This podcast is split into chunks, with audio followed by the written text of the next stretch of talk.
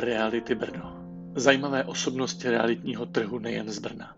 Právě začíná realitní podcast Reality Brno.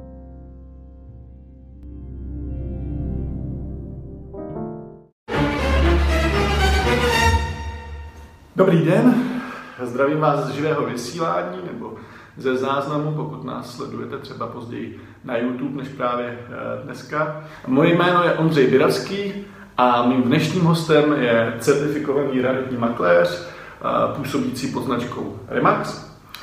Kromě pronájmu, koupě a prodeje nemovitostí se věnuje i odhadu nemovitostí. A svým klientům zajišťuje například profesionální homestaging, fotografa nemovitosti, videoprezentaci nemovitostí, půdorysy, marketing, prověření nemovitostí. Je přesvědčený, že jednou z nejdůležitějších věcí pro každého makléře je schopnost neustále se vzdělávat. A řídí se heslem, pokud něco chceš, nejdříve musíš něco dát. Já mám čest eh, přivítat dnes eh, našeho milého hosta, kterým je Jakub Hrváč z Brna. Zdravím vás. Zdravím vás taky. Uh, Jakube, První věc eh, po tom úvodu, eh, která mě vlastně hnedka napadá, je to tak, že jste v realitách od roku 2009? Je to tak. Tehdy jsem začínal jako člověk, který vůbec neměl o realitách eh, žádný ánum a bylo to pro mě takový, řekněme, velký skok do neznáma tehdy. Kdybyste si měl vzpomenout, kdy poprvé jste se podepsal jako Jakub Hrbáč, realitní makléř? No, myslím si, že prosinec 29, protože tehdy jsem začínal uh, v Remaxi pobočce. Vlastně vrátil jsem se z Anglie, kde jsem nějakým způsobem žil, fungoval a tak. Tehdy mě láska přivedla zpátky, jak už to bývá, tak, tak to nevypadlo. Ale vlastně uh, díky ní jsem dostal doporučení na lidi, kteří podnikali, a vzhledem k tomu, že tehdy jsem hledal nějaké tehdy ještě zaměstnání, ale řekněme, že podmínky v Anglii jsou úplně diametrálně jiné než u nás, tak jsem si řekl, že lehce změním obor a šel jsem na pohovor někde do Remaxu, nějaký balon, tehdy mi to vůbec nic neříkal. No ale byli tam super lidi ve vedení, eh, kteří mluvili hlavně o podnikatelské vizi a vzdělávání a systému práce a různé další pojmy. No a natolik se mi to líbilo, že jsem se sám kvalifikoval do druhého kola a teprve až tam jsem zjistil, eh, že jsem nebude realitní makléř, takže jako slepý houslím. A jestli se můžu zeptat, jak vás napadlo oslovit zrovna Remax nebo přímo daná kancelář, nebo jestli jste to měl na doporučení od, něho, od někoho, kdo pracoval v Remaxu, nebo eh, jak jste se dostal přímo zrovna eh, k tomu prvnímu pohovoru, o kterém jste teďka mluvil, eh, co byl ten impuls vlastně?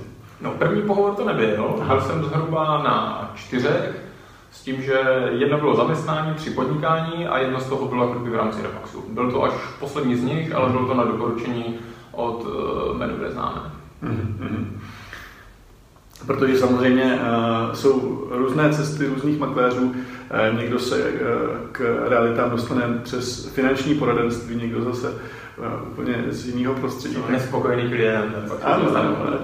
Jako je, to, je to fakt ten, uh, fakt, nebo já se s tím poměrně často setkávám, že uh, nesnáším uh, práci realitních makléřů, nelíbí se mi, jak realitní makléři pracují. Uh, měl jsem špatnou zkušenost s realitními makléři, proto jsem si řekl, že bych to mohl dělat jinak a líp. A vlastně se málo kdy potkávám s nějakým opačným přístupem. Tak jaké bylo vaše vlastně jaké bylo vaše povědomí, nebo co, co jste si přesně eh, definoval v hlavě, když se vám řekl v roce 2009 v prosinci realitní makléř? Co jste měl spojený s, s tímhle s touhle profesí? No, abych se přiznal, tak vůbec nic. Do té doby jsem se s žádným makléřem nesetkal, takže pro mě to bylo pole, ne, pole neorané. E, zase na druhou stránku možná o to, o to lepší, protože kdybych tušil, jaký to bude ze začátku ramy na ty biznis, tak nevím, jestli bych se do toho vůbec pouštěl.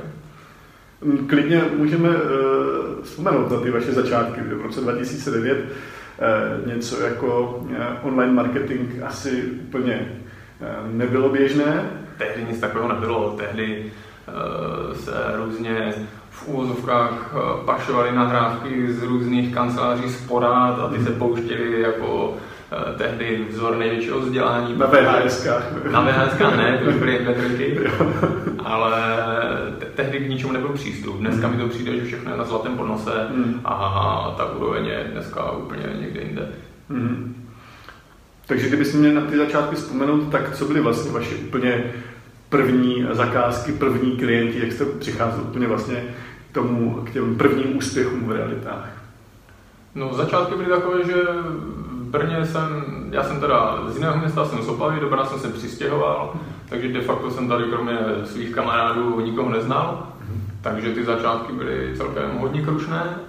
Eh, Asi dva, dva a půl roku jsem řešil klasika studená volání a doprošování se někde na nějaké schůzky a tak dále. Dva roky jste dělal studené volání. No, lehce přes dva roky asi, co, Mhm. tak, co tak pamatuju. Ale byl jsem v tom celkem úspěšný, Mhm. takže na ten začátek mi to samozřejmě pomohlo, ale uh, dřel jsem bídu z nouzí do... na to si usmějem vždycky vzpomínám. No, protože mně se, mně se poměrně často uh, stává, že potkávám uh, makléře třeba začátečníky, kteří říkají, já to studený volání, to prostě nemůžu, to já jsem to nikdo ani nevyzkoušel, protože to já přece jako to je největší zlo pomalu dneska, už studené volání. A vy říkáte, že jste to dělali dva roky, jak, jak jste tam měl, uh, jak jste to měl tehdy nastavený, jestli, uh, jestli jste se toho bál, nebál, eh, nebo, nebo spousta lidí třeba to taky bere jako sport, že to bere jako eh, trošku tak jako nic si z toho extra nedělá. Eh, Tak co, co vlastně u vás bylo, jakoby, eh, bylo to pro vás jednoduchý, bylo to pro vás jako něco, co jste nějak tehdy ani neřešil, nebo, nebo jakou jste měl motivaci do toho studeného volání? Tak motivace byla jasná, mi nic jiného nezbývalo a Mhm. než abych, eh, řekněme, sám před sebou selhal, tak prostě jsem zapl zuby a nějak to šlo. Takže pak se to lehce přeměnilo ve sport, pak ta konverze byla větší, Mhm. ale rozhodně bych se bez toho kdyby neobešel. Mhm, mhm. Jsou lidi, co přijdou do rally, mají spousty kontaktů nebo jsou přidruženého oboru a je to pro ně jako výrazně lehčí, Mhm. ale prostě já jsem tady tu perničku neměl, takže jsem si to musel všechno sám prošlápnout. Mhm, mhm. Eh, Dobře, ještě eh, kdybych se vrátil eh, poslední otázkou k těm vašim začátkům v realitách, vůbec k tomu, jak jste se vlastně k realitám dostal, už jsme si něco málo tady v rámci živého vysílání a v rámci našeho rozhovoru na téma Reality Brno, něco jsme si málo řekli. Tak kdybych, kdybyste měl si vzpomenout na vaše studia, vy jste říkal, že jste byl v Anglii, co jste vlastně předtím studoval, případně jestli jste už pracoval v nějakém jiném zaměstnání, co vlastně bylo před realitama a, a jaké byly vaše studia.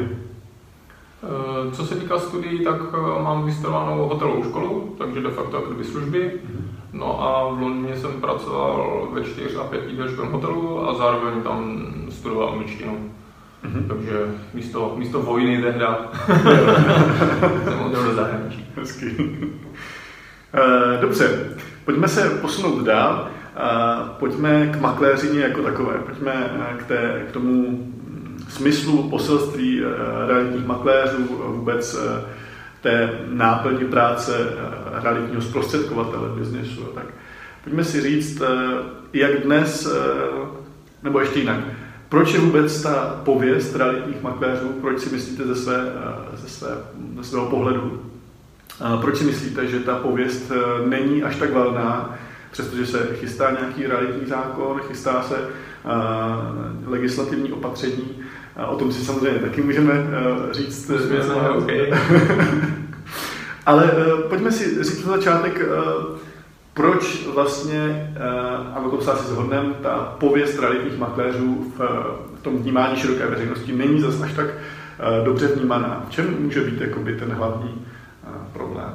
No, podle mě to je tím, že eh, do oboru, nebo když se člověk chce stát makléřem, tak mu stačí čistý trestní rejstřík a tisíc korun, když půjde na živnostenský úřad. Takže, a pak si může dát na vizitku makléř, což podle mě jako kdyby špatně. Eh, Je pravdou, že se chystá nějaký realitní zákon, ale mm, ty věci, které tam jsou, tak podle mě vůbec nic neřeší a pokud lidi se nějak vnitřně nenastartují, tak prostě tak bude. Eh, Ten obor eh, zvenčí možná vypadá, že to jsou eh, rychle vydělané peníze a hodně lidí s takovým úmyslem něco rychle vydělat a pak zase dělat něco jiného jde.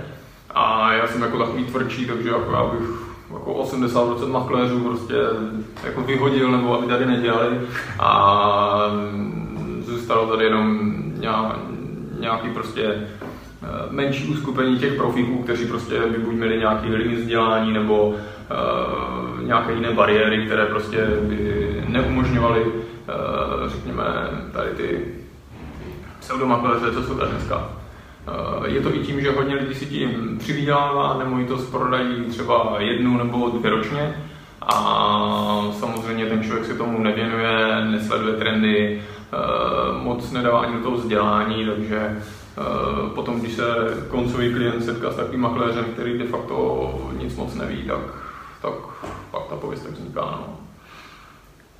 Je to možné, že, že to je i vlastně tím, že jestli to mám správný data z některých statistik, je tady v České republice snad 16 tisíc cirka makléřů. Z toho samozřejmě se nejedná jenom o fyzické osoby, jsou tam uvedeny i právnické osoby, jasně, ale, ale je to 16 tisíc subjektů v České republice, kte, kteří prostě pomáhají s tím realitním obchodem a vy budete možná vědět asi přesnější data, ale myslím si, že určitě 50% těchto, těchto všech 16 000 subjektů určitě nevydělává nad milion korun ročně. No. Určitě. Tak to já nevím. No. já jsem totiž i někde slyšel, že snad uh, nějaká poměrně výrazná část uh, vydělává snad třeba jako 100 000, 200 000 ročně. To znamená, jinými slovy, že se jedná o makléře, který udělá pár pronájmů, případně uh, jeden prodej nebo něco takového. Jinými slovy chci říct, jaká je ta vážnost těch lidí a serióznost, jestli to opravdu berou vážně když prostě si nechají prostě na placáku nebo někde vyřídit povolení a, a pak udělají dva, tři pronájmy. Já si myslím, že paretovo pravidlo platí všude, takže i tady prostě 20% makléřů bude dělat 80% obchodu. Hmm, hmm, určitě, no. Dobře, pojďme si říct, eh, jak dneska může eh, kvalitního makléře poznat like. Člověk, který vůbec neví nic o obchodě, člověk, který vůbec neví nic o nemovitostech, o tom, co to je katastr, eh, jaké jsou právní služby, co je vlastně obsahem toho realitního obchodu. Zkrátka, like, který neví o realitách vůbec nic, o makléřích, o makléřích už vůbec nic, neví nic o tom, jak prodat, jak případně pronajmout úspěšně nemovitost. No já si myslím, že základem jsou jako kdyby reference, e, nicméně jako kdyby ověřitelné. To neznamená, že někdo je něčí známý a ten ho doporučí, e, ale prostě e, já vám to třeba řeknu za sebe. Mm-hmm. E, v Remaxu to funguje tak, že když uděláte obchod, tak centrála automaticky pošle jak kupujícím, tak prodávajícím dotazník, nezávisle na mě, a ti ohodnotí jakoby moji práci. Takže teďka, řekněme, poslední, já nevím, dva, tři roky, eh, když se podíváte eh, na naše weby, tak každý makléř tam má prostě o všech klientů eh, reference s tím, že od jedničky do desítky, desítka nejvíc, já tam mám hodnocení 9,8, takže mm. skoro, skoro samé desítky. Nicméně lidi mě i spontánně doporučují dál, a zase můžou si o mě něco přečíst a tak dále, jak v těch okolích se jako by dařilo. Hmm. Co se týká toho ověření jako by dalšího, tak podle mě je důležité, jaké má člověk jako by vzdělání v oboru. Eh, to, že někdo eh, má magistra, je třeba učitel, neznamená, že může být jako by dobrý makléř, hmm. nebo naopak stava, znám stavaře architekty, kteří výborně rozumí svému oboru, eh, dělají makléře, ale neumí dělat jako by obchod, nebo hmm. nemají empatii, eh, nemají prostě ty buňky nějakým způsobem to pak všechno dávat dohromady. Hmm. Takže určitě si s každým dá nějakou eh, schůzku, zjistit, jak se v oboru vzdělává, zjistit ty reference a hlavně podívat se na aktuální zakázky, jak to vypadá. To znamená, člověk vám může jako navykládat cokoliv, ale nejlepší vizitkou je ta práce jako taková. Takže když si budete dělat nějaké výběrové řízení, tak třeba mrkněte i na nemovitosti, které prodal, eh, v jaké lokalitě, eh, třeba i jak se s tím prodem dařilo v rámci času nebo ceny a podívat se i na kvalitu zpracování těch zakázek jako takových. Dobře. V rámci třeba, já bych ještě měl říct a upřesnit, eh, Jakub Hrbáč pro naše diváky je zároveň nejenom realitní makléř, ale také spolumajitelem eh, franchise Remax, jestli to říkám správně. takže může docela dobře i zhodnotit zase naopak z pohledu franchisantů, majitelů realitních kanceláří, co jsou vlastně ty předpoklady pro dobrého, správného a úspěšného realitního makléře? Tak teď otázka, jestli odpovídat z pohledu franchisanta nebo vy jste, budoucího jako uchazeče. Jasně, vy jste, vy jste říkal, že když, když prostě člověk má Eh, vystudovanou stavárnu, tak to neznamená, že má předpoklady pro to být eh, dobrý makléř. Naopak eh, může být člověk z pajdáků v úvozovkách mhm. a může být dobrý realitní makléř. Takže jestli to je daný tím vzděláním nebo není, nebo jsou to nějaké jiné, soubor nějakých jiných vlastností, které tam můžou být? Já si myslím, že na prvním místě jsou rozhodně hodnoty a člověk to musí mít jako v hlavě v pořádku hodnotově. To znamená, že eh, když eh, já nevím, ať už bych dělal pohovor s potenciálním makléřem, nebo eh, byl člověk, který si vybírá z nějakého penza dalších jako kdyby makléřů, kdo mu bude třeba prodávat nemovitost, tak za mě hodnota je jako kdyby důležitá. To znamená, že ten člověk je čestný, mm-hmm nemyslí jenom nějakým způsobem na zisk nebo jak uh, někoho přechytračit a tak dále. Takže to bych jako kdyby kladl na první místo. A pak samozřejmě výhodou jsou jako nějaké obchodní dovednosti, uh, rozumět nějakým právním věcem a, a, tak, ale to se člověk jako kdyby naučí nebo může jako kdyby rozdělat. Mm, Ale takové ty základní charakterové rysy, uh, to prostě z knížek jako kdyby nevyčteme. To znamená, je to nějaká v podstatě, dejme tomu třeba psychologie osobnosti nebo něco takového, co u toho majitele realitní kanceláře je, když se řekne, tak tady Frantu Homáčku jako makléře chci a tady uh, Kateřinu Nováku prostě nechci, tak uh, je to i nějaká třeba vnitřní uh, intuice? Intuice, někdo tomu říká chemie, prostě mm. z toho člověka to nějakým způsobem musí cítit. Mm. Mm. Takže prostě když člověk uh, má rád svoji práci a stříká z něho to nadšení, mm. tak ten klient, prodávající, kupující na té druhé straně to pozná a samozřejmě s takovým člověkem Eh, se potom dovolí spíš, než když tam přijde někdo strohý, s kravatou, eh, s distingovaným vystupováním, pěti tituly vpředu, vzadu, ale prostě nebude muset jet, tak, hmm. tak s ním se asi nedomluví. Hmm. Hmm.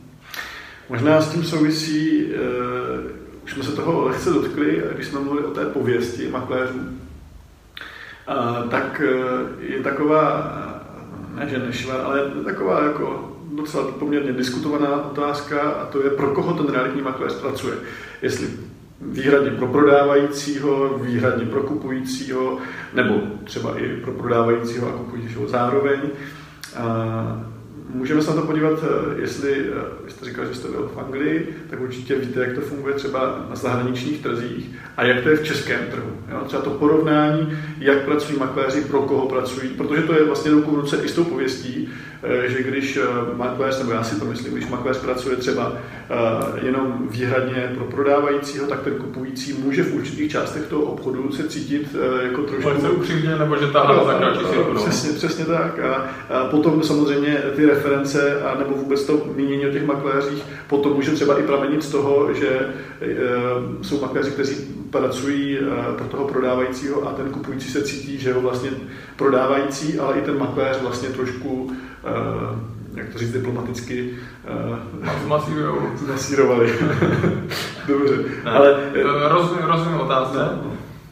Vzhledem k tomu, že jezdím na různé zahraniční konference, kde se učíme od lidí, kteří prostě v Americe, v Kanadě dělají reality 30-40 let, takže to jsou pro mě úplně šílené obzory. Hmm. No a ten eh, realitní trh eh, na západě je eh, jako velice vyspělý a my řekněme kulháme 10 až 5 let tak kdyby za nima. Hmm. No a když si vzpomenu třeba na nějaké Remax Convention ve Vídni, rok 2011, 2012 tuším, tak tam tehdy Eh, říkali třeba prostě, jo, eh, trh tady u vás, prostě v Evropě se bude vyvíjet takhle, takhle, takhle a když budete dělat tyhle věci, tak prostě budete mít náskok jako před ostatními. No. Teď jenom mi utekla ta, pro, ta otázka. Uh, jo, pro koho pracuje ten makléř? Pro koho pracuje, jestli v Anglii, jasně, jasně. v Česku? Uh, no, na vyspělých trzích to je tak, že ten, kdo si makléře najme, pro toho ten člověk pracuje. To znamená, tak jako když jdete k soudu, každá strana má svého obhájce,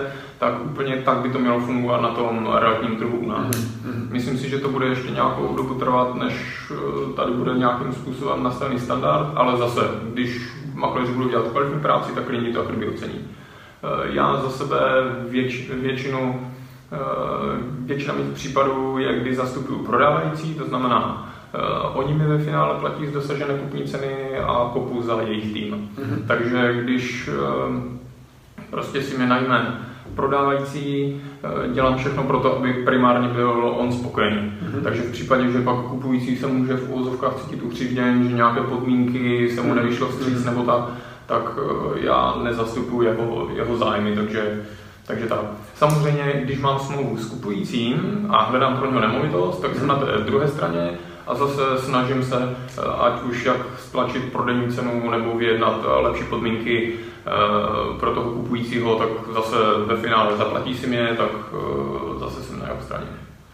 V Česku, v Česku to funguje tak, že je jeden makléř a v úvozovkách zastupuje jako kdyby oba mm. a potom je v takové schizofrenní situaci, kdy prostě mm. jako kupujícímu je sympatický, tak prostě teď jako tomu prodávajícímu jako má na něho zatlačit, nemá, takže jako připadá mi to jako by zvláštní. Taková schizofrenní situace, jako ten makléř vlastně se snaží eh, vybalancovat vlastně všechny zájmy a, a vlastně ve výsledku ne vždycky jde, no. Se, no, neúplně podaří. A teď, když si vezmeme specifika tady brněnského trhu nebo hmm. na Jižní Moravě, hmm. tak uh, kdysika jedna nejmenovaná společnost udělala marketingovou akci, kdy prostě neměla zakázky, tak řekla, u nás prodávající nic neplatí, pojďte k nám. Hmm. Takže, a protože tehdy měli uh, kdysika před těmi, já nevím, 15-20 lety, uh, řekněme, obrovský podíl na trhu, tak se toho chytli všichni ostatní a vznikla tady situace, kdy uh, máte cenu nemovitosti plus provize. No a teď, a teď, já jsem kupující, hmm Makléř po mě chce provizi, ale nehájí moje zájmy, protože zastupuje prodávajícího. A jsme prostě eh, úplně v šíleném prostředí, a, což si nemyslím, že samozřejmě jako dobře. Ale je to ten příklad, kdy prostě schizofrení jako mm. zastupuje, mm. když ho platí mm. druhá strana. Takže to je za mě úplně totální nesmysl. Ale bohužel je pravdou, že vlastně tenhle ten nešvar mm, ve zbytku republiky moc jako není častý ale zrovna v tom Brně prostě platí, nebo poměrně často v Izraelci se s tím můžeme potkat. No, zatím jo, ale je to jenom otázka času. Hmm. Protože má spoustu výhod jak pro makléře, tak i pro kupující hmm. uh, dávat uh, tu cenu jako kdyby dohromady. A no, vlastně já v tom vidím jako jenom samé výhody. Rozumím tomu, rozumím tomu, ale zase uh, já to třeba takhle nedělám. A řeknu z, z jakého důvodu. Já to rozčlením zvlášť cena a zvlášť provize, i když eh, to není úplně košer a člověk pak se dostává přesně do téhle schizofrenní situace. Na druhou stranu, eh, takový, jaký jsou eh, podmínky na, na tom brněnském trhu, tak pokud ty nemovitosti mají konkurovat a pokud mají, to, mají tomu prodávajícímu vydělat nějaký slušný peníze, tak, nebo aspoň srovnatelný jako sousedovi z baráku, sousedovi z leva z ulice, tak vlastně eh, ten makléř je vlastně jakoby nucen tohle rozdělovat z mýho pohledu, protože eh, jinak se stává naprosto nekonkurenceschopná, nekonkurenceschopnou ta cena, eh, ta kupní cena, kterou je v případě toho Brna bohužel ten nešvar rozdělení provize a kupní ceny. Já v tom třeba obtíž vůbec nevidím. Hmm. Ba naopak mi to přijde jako klamání zákazníka, že neví, kolik ta nemovitost jako ve finále stojí. A stejně pokud eh, člověk jde na prohlídku mm. a má prostě víc nemovitostí k prohlédnutí, tak prostě chodí tam s těma papírama a píšou si, kolik jsou náklady, kolik je provize a tak, takže oni to stejně jako kdyby sečtou, mm-hmm. takže jako ti lidi nejsou blbí, akorát, okay, možná to opticky vypadá blbě, ale prostě za pár vteřin člověk si stejně řekne, no jo, tak tam někdy zaplatím 4-5%, takže prostě bude to o 100, o 200 tisíc víc takže prostě v tu chvíli se to krvi maže. A pokud si vezmeme, že člověk stejně hledá v nějakém nemovitost v nějakém rozmezí, tak prostě jako je to pár procent rozdíl ceny, což je jako by nezanedbatelné. Samozřejmě eh, je špatně, pokud eh, ta provize je eh, nějakým způsobem komunikovaná době, nebo je to později řečený a pak může dojít k tomu klamání toho zákazníka. Já to třeba osobně dělám tak, že každému poptávajícímu, který, s kterým já jednám, ještě dříve, než ho na tu prohlídku vezmu, tak mu posílám maile, mailem jak katastr, já nevím, rozpis inkasa, plateb a tak dále. A dále mám tam přímo i ve Wordu udělanou prostě takovou jednoduchou tabulku, investice, kolik je kupní cena, kolik je daň z nabití, kolik je provize a tak dále. To znamená, ten poptávající ještě dříve, než na tu nemovitost přijde, tak vlastně tyhle ty data má. Mm-hmm. Ale samozřejmě je špatně, pokud, pokud to někteří makléři a vůbec nekomunikují takhle dopředu, nebo, nebo třeba to vyplave až při podpisu rezervační smlouvy, to je samozřejmě to je přesně. OK, teď vám možná jako lehce zbořím jako strategii, ale z mého pohledu, já bych tím kupujícím, mm. tak prostě první věc, kde, kdybych tlačil na cenu, tak je v rámci provize. Takže makléři podle mě, kteří jsou v tomhle modelu, mm-hmm. tak se sami vystavují tomu, že ty lidi chtějí slevu na provizi. Mm-hmm. A zase je to tím, že ten kupující má pocit, jako že, že ten makléř pro něho pracuje, a mhm. protože pro, něho, pro toho kupujícího je to, že jo, eh, zvednutí telefonu, poslání mailu, jedna prohlídka, druhá prohlídka, eh, přepošle smlouvy a je pak jako upředání, jo, když to nějak jako. No a za tohle prostě má zaplatit třeba 100 000 korun, jako mi to nedává smysl, takže proto uh, já prostě těm makléřům vysvětluju, že je to v jejich neprospěch, mm. protože pak prostě musí licitovat i o vlastní provizi. A de facto pracují pro toho prodávající, dej tam tisíc prostě úkonů a ten kupující to ani nevidí. Jenom vlastně m, mm, úplně jednoduchá věc a to je uh, inzertní servy. Uh, jednoduchá odpověď na tady tuhle připomínku je uh, v rámci uh, třeba, ať už se jedná o byt, uh, já nevím, uh, garzonka za 2 miliony, uh, kde máte prostě uh, buď možnost inzerovat za 2 miliony, a nebo za 2 miliony 100 tisíc. Ono je to prostě rozdíl. U, toho, u té garzonky malý, ale když potom je to nějaká dražší nemovitost, tak pořád tam vidím ten, ten rozdíl, když tam ostatní nemovitosti, srovnatelné nemovitosti, jsou prostě v inzerci o 300 tisíc levnější než moje, v případě, kdybych to všechno měl v tom jednom balíku. Proto říkám, je to taková nějaká brněnská specialita, já z ní taky nejsem nadšený. To, to a, jako takhle můžete změnit, jo? Kdy, kdyby, jsme, kdyby jsme to tak jako se domluvili všichni, celý ten trh, bylo by to značka. Prima, to tak domluvili všichni a funguje Jasně, pojďme dál. narazili jsme na Brno, tím posláním toho živého vysílání, toho našeho sledování našich diváků je i nějakým způsobem eh, říct a upozornit, co je vlastně v Brně specifického, co je v Brně eh, nějakým způsobem eh, zajímavého. Jaké třeba vy vidíte v Brně kouzla, co, co se vám vlastně na Brně líbí na té atmosféře, na těch třeba kavárnách? Jako Brno, Brno je pro mě taková jako větší vesnice, kdy přes jednoho člověka se znají všichni, což je jako by super. Mm. Přitom je to jako druhé největší město v republice a je tady prostě spousta potenciálu. Když si vezmeme, já nevím, je tady zaprvé hromada vysokých škol, mm. v New York Times je Brno v top 10 měst, kde se jako kdyby nejlíp žije, ať už jako studentům, protože tady je spousta kaváren, věcí, co se dá využít, Eh, tak i ten následný start mi tady přijde eh, jako kdyby pro ty lidi lepší. Mm-hmm. Samozřejmě, když to stáhne na ceny nemovitostí, tak jako jsme tady v astronomických výšinách a řekněme, že legislativa moc nepřispěla k tomu, eh, že nám, mladým lidem, by se mělo na tom startu, řekněme, pomoci, tak jsou nám házeny klacky pod nohy, ale tak to jsou věci, které my dva neovlivníme, tak mhm. si z toho nebudu dělat vrázky. Dobře, další otázka, a to vy jste teď zmínil ceny nemovitostí. Eh, máte nějakou speciální, eh, svoje speciální, nečekám, že nám řeknete svoje speciální know-how, ale eh, jestli existuje nějaké pravidlo obecné při stanovování tržních cen nemovitostí? No, know-how já s tím nám obtíž jako ukázat, co a jak dělám. Já když dělám nějaký cenový posudek, tak de facto vycházím z nějakých, řekněme, pěti cen. To znamená, Eh, podívám se do eh, databáze prodaných nemovitostí v rámci jako kdyby našeho systému, to máme první cenu.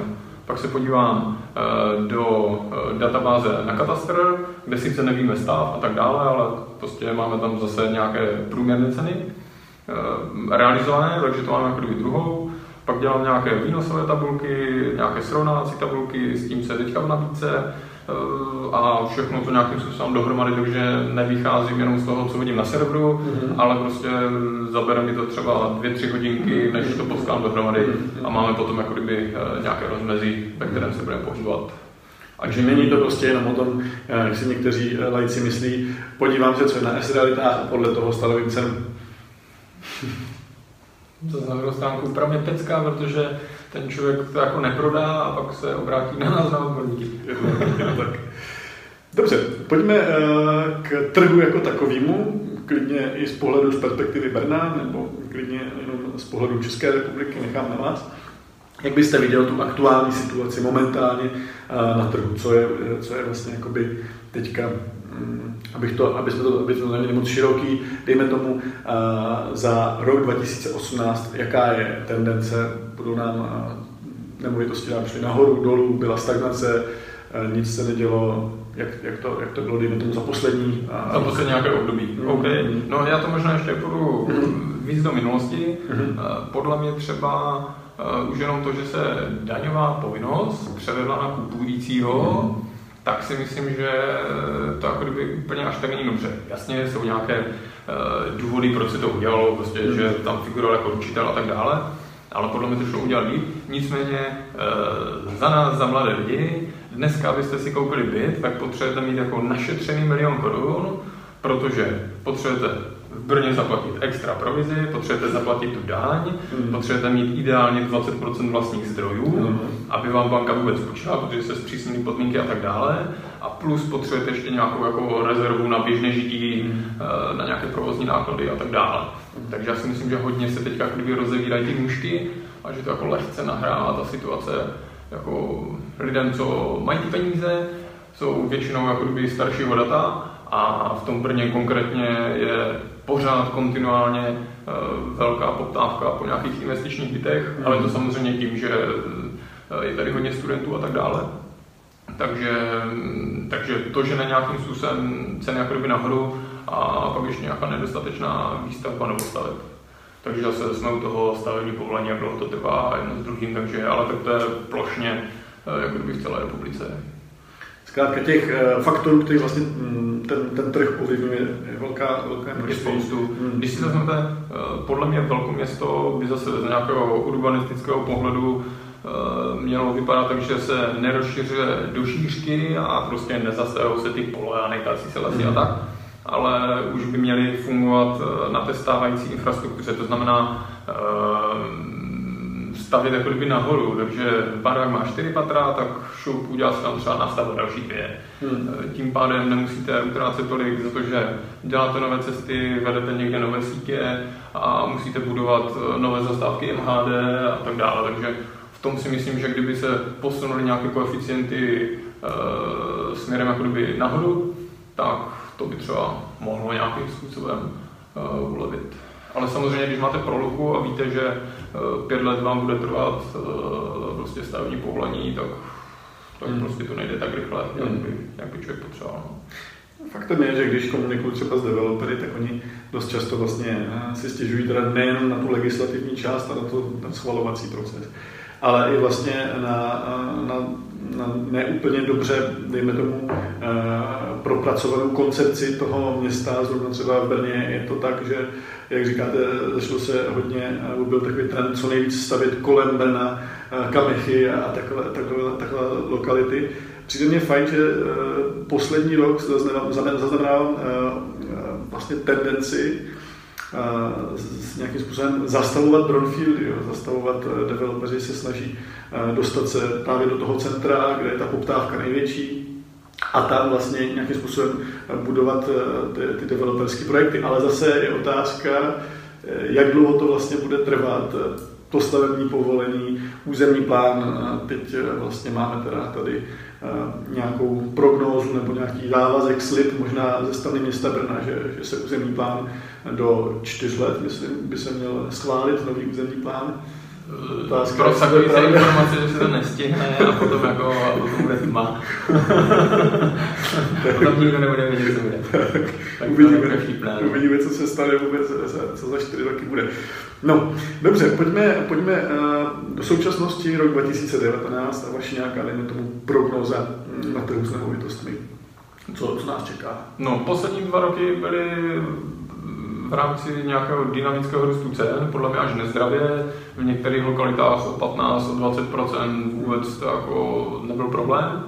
No a letošek tím, že se uh, lehce přiškrtili kohouty u hypoték, takže řekněme tak, já nevím, čtvrtina lidí z toho trhu najednou odpadne, nicméně nějak výrazně to nehne s těma cenama, takže nebude takový raketový růst, budeme lehce v plusu, řekněme, prostě v pár procentech, a spíš se podle mě bude teďka lehce prodlužovat doba prodeje. Takže když uh, jsem udělal den otevřených dveří s nějakou aukcí a stačilo mi na to 14 dní, kdy mi tam přišlo 20 lidí, z toho jsme dostali 10 cenových nabídek a pak tu cenu jsem ještě vytáhl nahoru, tak uh, a měli jsme jako by prodáno, tak dneska už pocituju, že na ty produkty chodí, na stejné byty chodí méně lidí mm. a lidi už v úvozovkách nejsou jako tak rozhazovační. To znamená, že Ceny by měly zůstat podobné, ale akorát se prodlouží doba toho prodeje.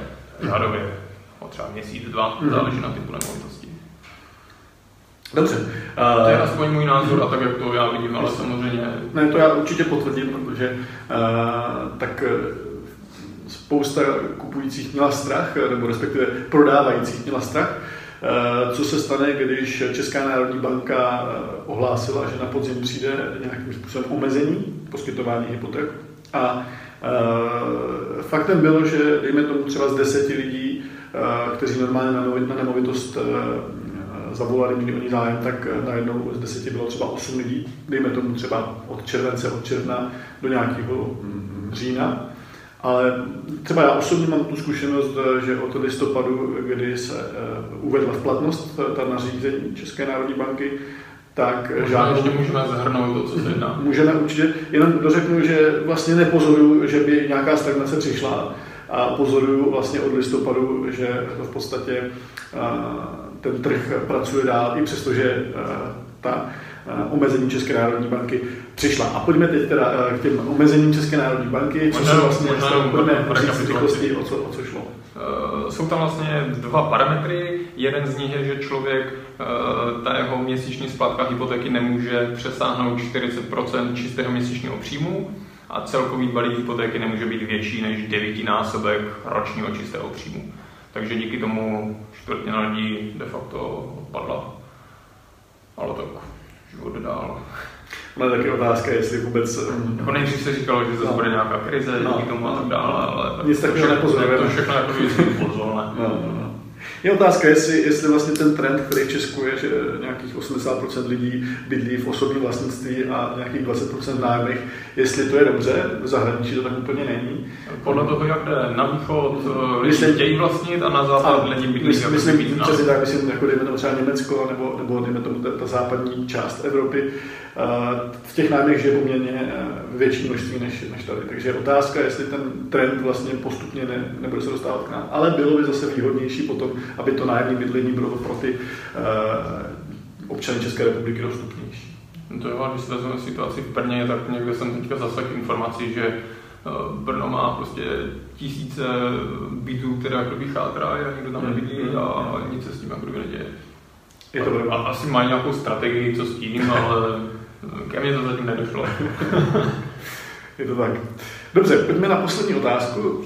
Myslím, že už uh, máme čas na to pomalu se chyt ke konci. Uh, pojďme, pojďme si říct, vy, vy jste byl od roku 2009 na realitním trhu jako realitní makléř, takže určitě můžete daleko lépe než já posoudit, jaké byly trendy v tom marketingu těch makléřů, eh, jakým způsobem se tehdy prodávaly nemovitosti v roce 2013, jak se prodávaly nemovitosti, jak se prodávají dneska. Eh, máme tady eh, online marketing, máme tady 3D sken nemovitostí, máme tady video prezentace a tak dále, a tak dále. Je sice pěkné, že tady všechno máme, ale teď otázka, kolik procent lidí to, to používá. Jasně. A já si myslím, že se pořád bavíme jako hmm jednotkách a ne desítkách. V roce 2009 tehdy nebyly ani mobily, ze kterými jsme mohli tady streamovat dnešní záznam a tak dále, takže tehdy prostě ano, byly nějaké realitní servery, které se pomaličku jako rozjížděly a jediný marketing, který v úvozovkách šel udělat, takže jste si nakreslil půdorys a tehdy nebyl žádný Facebook, nebo prostě nemohl jste platit nějaké reklamy, nebo tehdy YouTube bylo v plenkách, hmm. takže ty možnosti byly menší. Samozřejmě outdoor, nějaké prachty, plachty, letáky hmm. a tak dále, to jako kdyby frčí pořád, ale do toho online prostě naskakuje, do toho vlaku prostě víc a víc lidí. Takže v postupem času šlo vidět, jako kdyby, jak se to vyvíjí. Ono, lehká inspirace, když si otevřete nějaké servery v zahraničí, podíváte se, jak to tam vypadá, pak si otevřete u nás a člověk má oči pro pláč. Ale ten vývoj si myslím, že eh, myslím si, že konkurenční prostředí jako donutí ty lidi to začít používat. Pro mě už prostě, já nevím, pět možná let je naprostý standard, že mám prostě profesionální fotografa, se kterým prostě chodím na ty nemovitosti důležité je vůbec tu nemovitost připravit, udělat nějaký homestaging, aby prostě eh, byla, řekněme, eh, ke koukání, nebo aby ten člověk se tam cítil dobře, když tam přijde na prohlídku. Můžeme klidně eh, možná pro některé diváky říct, co přesně vlastně ten homestaging je. Nemyslím si, že úplně všichni to vědí. Jo, to je pravda. Homestaging je, řekněme, taková příprava před tím prodem jako samotným. To znamená, Eh, odosobníte nemovitost, eh, uděláte tam, eh, odstěhujete přebytečný nábytek, uděláte tam v úvozovkách takovou vizi toho hotelového pokoje, kdy prostě tam přijdete jenom s kartáčkem na zuby a můžete jako kdyby bydlet. Takže potřebujete to nachystat, tak aby ty lidi se cítili dobře, potřebujete to profesionálně nafotit, aby prostě první dojem vždycky prodává, takže aby to vypadalo luxusně. Ideálně potřebujete udělat video, které použijete potom na propagaci na sociálních sítích, takže můžete udělat nějaké upoutávky, že se něco chystá, můžete udělat finální nějaký produkt, kde prostě ty lidi vidí všechny zákutí té nemovitosti a tím videem prostě mnohonásobně zvětšíte i sledovanost, takže uh, i pro prodávající je to jako zajímavý nástroj, podle čeho třeba usoudit, který makléř by pro něho uh, mohl být vhodnější, když třeba bude dělat i tady tohle. A takové ty půdorysy, tak jako všechno to jsem řekl, tak jako mi přijde jako by naprosto normální, ale... Mm-hmm. To je hrozně hezký, že... Ale když, se, ale když se koukám no, jako na ty, právě. na ty servery, na ty ostatní nabídky, tak to prostě má procento lidí. No. Jakub o tom mluví, jako, že to je normál, že to je něco, co je standard, že u něho prostě video prezentace, profesionální fotograf, půdorysy, homestaging je něco, co je úplně standardní. Ovšem pravdou je, že ne úplně u všech realitních makléřů, zvlášť když se člověk podívá na inzertní servery, ne všichni ty nemovitosti prezentují tak, jak by si to ty nemovitosti a hlavně prodávající zasloužili. No to bude tak do 10% a to hmm. jsem jako ještě optimista. Hmm. Dobře, tak eh, já vám moc děkuji, Jakube, že jste si na nás udělal čas. Pohodě, rád se děje. Jsem rád, že jsme se potkali, doufám, že se třeba v budoucnu zase eh, potkáme. Jestli tam někdo třeba nemá nějakou vhodnou otázku nebo něco. Otázku tady momentálně zatím nevidím, nicméně vám když tak uh, odpovíme online potom uh, v komentáři pod videem. Uh, jsme rádi, že jste nás sledovali. Určitě olajkujte ať už můj profil nebo profil Jakuba Hrbáče, webovou stránku dodám do kontaktu do, do poznámek eh, pod video a eh, všechny další eh, kontakty na mě nebo na Jakuba najdete v komentářích. Jakube, moc děkuju. Rád se děje. Díky za pozvání. všechno dobré. Tak vám taky. Na viděnou.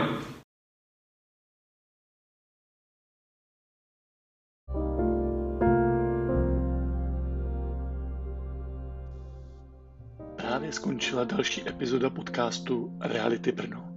Příště se na vás opět těší Ondřej Vyravský a mějte krásný den.